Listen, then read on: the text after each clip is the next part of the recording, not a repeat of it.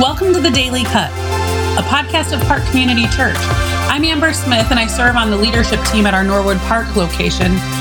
Throughout this season, we wanted to create something that would be consistent, that would help add a little sense of rhythm to your life. And so, to do that, we've created the Daily Cut, where we're posting a short devotional every day. We'll hope that you'll join us and that you'll enjoy listening. This is the Daily Cut, and I'm Amber Smith. Well, if you've been tuning into the podcast this whole week, you would know that each person has shared, has been sharing a little bit about a good word for me. In other words, something from the Word of God that's been especially encouraging or challenging to them during this time. And I'm the last one of those who are going to talk on this topic. So I want to share with you a word that the Lord was laying on my heart about two weeks ago. It's kind of funny how this scripture became alive to me. Actually, my sister and I had been in a conversation on the phone, and she called me and was telling me about some of the things that she'd been listening to on the radio about how this COVID situation could possibly be a sign of the end times. And if I know one thing for sure, I know that I am no eschatologist. In fact, whenever someone starts talking to me about the end times, it usually tells me that it's not the end times because I always re, um, refer back to that verse that that says that no one knows the day or the hour. And so if you think that it's soon, then you must be must for sure be wrong because no one knows for sure the day or the hour.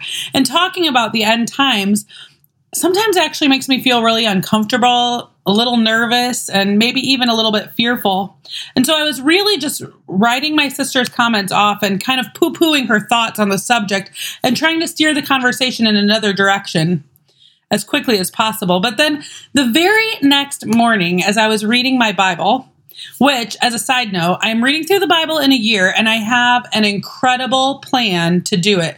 So if you want an easy to follow, easy to stick to plan to read the Bible in a year, please feel free to reach out to me. I left my email in the description of today's podcast and I would love to share it with you. But anyway, I'm reading the Bible, reading the assignment for the, the morning, the assignment for the morning in my Bible reading time. And it, it was First Thessalonians chapter 5. I open my Bible, I look at the page, and the title right there on the top of the page was The Day of the Lord. Don't you just love it when the Lord does that? When he just makes it so clear that he's talking right to you and it just jumps off the page at you? I'm not going to read the whole passage to you, but for the sake of time, but the the whole chapter really is so super good. So if you get a chance to read it, please take some time and just reflect on Paul's words to the church in Thessalonica and what those words might mean for you and for me today. But quickly, let's turn to First Thessalonians chapter 5 and we're going to read verses 1 to 11 in the ESV version. It says, now, concerning the times and the seasons, brothers, you have no need to have anything written to you, for you yourselves are fully aware that the day of the Lord will come like a thief in the night. While people are saying there's peace and security, then suddenly destruction will come upon them as labor pains upon a pregnant woman, and they will not escape. But you are not in darkness, brothers, for the day to surprise you like a thief. For you are all children of light children of the day. We are not of the night or of the darkness. So let us not sleep as others do, but let us keep awake and be sober. For those who sleep, sleep at night, and those who get drunk are drunk at night. But since we belong to the day, let us be sober, having put on the breastplate of faith and love, and for a helmet, this hope of salvation. For God has not destined us for wrath, but to obtain salvation through our Lord Jesus Christ, who died for us, so that whether we are awake or asleep, we might live with him. Therefore, encourage one another and build one another up, just as you are doing. In the last half of chapter 4, Paul was dealing with concerns that the Thessalonian believers had, thinking that those who had died prior to Christ's second coming would not be part of the resurrection. And Paul reassures them here, and he says, If we believe that Jesus Christ died and rose again, so God will bring with him those who have fallen asleep in Jesus. And then he went on to say that the dead in Christ will rise first, and then we who are alive, who are left, will be caught up together with them in the clouds to meet the Lord in the air. So we will be with the Lord forever. That's chapter four. But then chapter five continues this discussion on Christ's second coming, but pr- from the perspective of those who will be alive at the time of Christ's coming. He says, The day of the Lord will be an end time event that will bring judgment to the guilty and deliverance to the faithful. There's numerous references in the prophets to the day of the Lord. Isaiah 13, 6, Jeremiah 46:10, Ezekiel 13:5 and many many more. Paul says that the day of the Lord will come like a thief in the night. Thieves don't typically signal that they're coming, do they? They come when we least expect it so that no one will interfere with their plans. They prefer the night when darkness will hide what they're doing and their victims will be asleep. The day of the Lord will be like that. It will come at an unexpected time so it's important to be prepared for his coming. Once the Lord has come, people's fates will already be finalized. For, for the faithful, it will be a day of vindication, of salvation and hope. But for the unfaithful, it will be a day of judgment. Verse 3 says that while people are saying there is peace and security, then sudden destruction will come upon them as labor pains coming from, from a pregnant woman. They will not escape. The people who are saying peace and security are expressing their pleasure, their pleasure at living safe and comfortable lives. Man, I can sure relate to that, can't you? There are so many times lately when I've said to myself, "Oh, I just had life so good before this quarantine, and I can't even imagine how good it was, and I can't wait for things to get back to normal." This verse reminds us of Jesus' comment about the way that people were living at the time of Noah. He says in Matthew chapter 24, 37 through 39, As the days of Noah were, so will be the coming of the Son of Man. For as though in those days, which were before the flood, they were eating and drinking, marrying and given in marriage, until the day that Noah entered into the boat. And they didn't know until the flood came. And then it took them all away. So will it be with the coming of the Son of Man. I'm sure that at this point you're thinking to yourself, so Amber, how are these verses supposed to be an encouragement? I mean, this actually sounds pretty terrible and pretty overwhelming. And the fact is, friends, that the day of the Lord will be terrible for those who are not found in Christ, those who are unfaithful. But in these next few verses, Paul will emphasize that for these Thessalonian believers, the day of the Lord will be a day of salvation and a day of hope rather than a day of judgment. He says, But you, Thessalonians, believers, are not in darkness for that day to surprise you like a thief. Light and darkness are used in old in, in the Old Testament as metaphors for good and evil, or order and chaos, security and danger, joy and sorrow, life and death, salvation and condemnation. Paul's point here is that the Thessalonian believers don't have anything to fear because they aren't living in the darkness, nor are they engaged in dark activities. As believers, they are committed to loving God and loving their neighbor, and to having those actions reflect those affections. Therefore, the day of the Lord will not surprise them like a thief. In verse 5, he tells them why. He says, For you are all children of light, children of the day. We are not of the night or of the darkness. Paul ties the security of these believers into their identity who they are at the core of their being. They are children of light, children of day. So they don't belong to the night or to the darkness. The word belong here has to do with a being, whose they are. Those who are of the light cannot also be of the darkness. That's a powerful image here because light cannot coexist with darkness. The light of even a small candle will brighten up the whole darkness throughout a large room.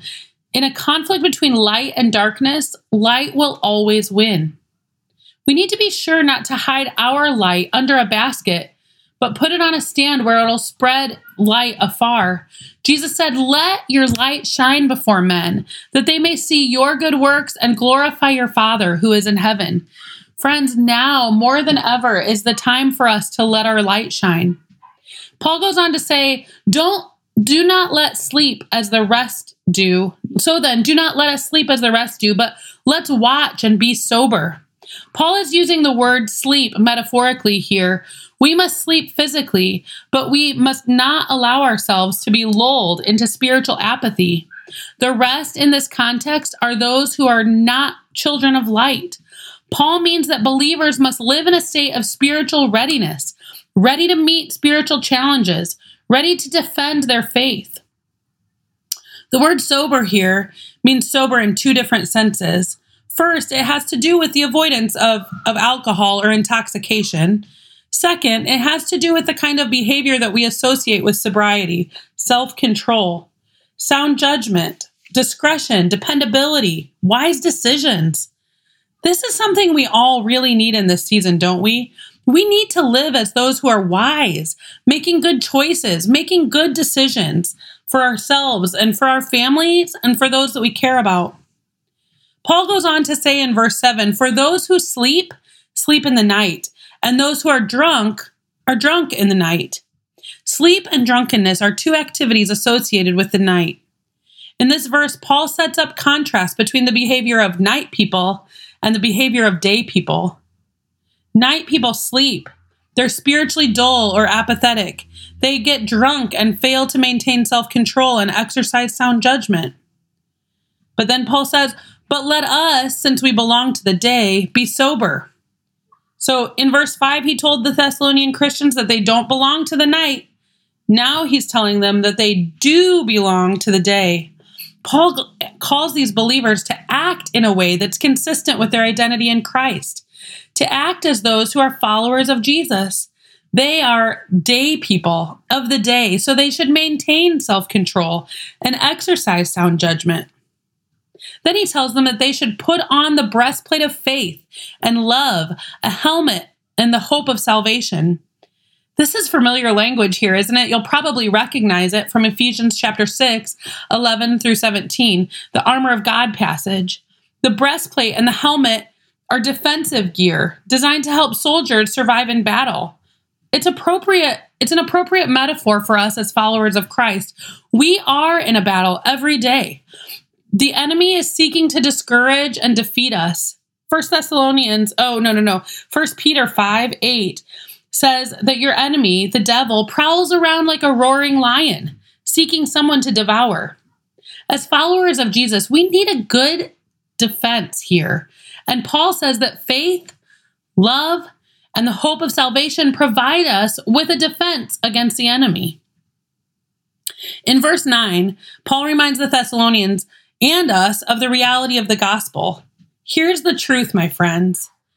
For God has not destined us for wrath, but to obtain salvation through our Lord Jesus Christ, who died for us, so that whether we're awake or asleep, we might live with him. This is the hope we have. While we were still sinners, Christ died for us. We don't deserve it. We can't earn it. But Jesus gave himself for us so that we could not have to pay the penalty of our sin.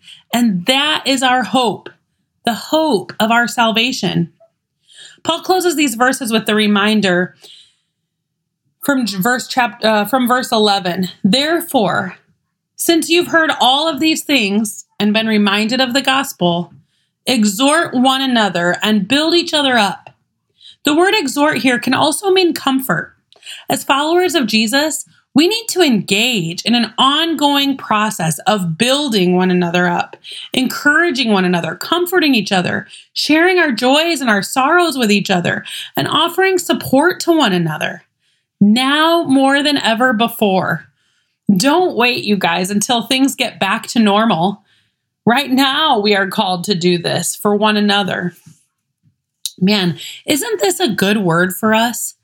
Here's the thing after spending time in these verses, that day after having that conversation with my sister on the phone, I realized something. I realized that for us as followers of Jesus, the end times, the day of the Lord, is not something that we should be anxious or fearful about at all. Whether that day is indeed upon us now or whether it will still be in another 2,000 years, the fact is that the day of the Lord is something that we should look for and look forward to. It's a day that we should hope for. And as we wait for that day, we should encourage one another and build each other up in the reality that this world is not our home, that our trials here in this life will not be true of us forever, that our identity and our hope and our trust and our faith is not in this life, but in the one who is victorious over sin and shame and pain and darkness and death. And we have an eternal hope. While we wait for that day to come, we should continue to spread the hope of Christ so that others might be drawn into the kingdom of God as they see the love of God in us. So let me ask you this if Christ were, ret- were to return today, how would he find you living? Would you be as those in the night or as those in the day? Are you ready to meet him today? If so, how would you encourage those around you who are discouraged? How are you helping the weak and comforting the brokenhearted? If you're not certain if you are ready to meet Christ, we here on this podcast would love to talk more with you. We would love to connect with you to help you to be sure that you know where your hope lies, that you would be confident and excited to meet Jesus face to face one day. So please reach out to me. Again, my information is in the description of this podcast and and let us let me help you take your next step in your faith journey. I want to leave you today with verse 23 and 24 of 1 Thessalonians 5. It says, Now may the God of peace himself sanctify you completely, and may your whole spirit and soul and body be kept blameless at the coming of our Lord Jesus Christ. He who calls you is faithful, he will surely do it. Christ is the one who does the work in us. Will you let Him work in your heart today? Thanks for listening today. I hope that you were encouraged. We'll be back with another short devotional, so stay tuned.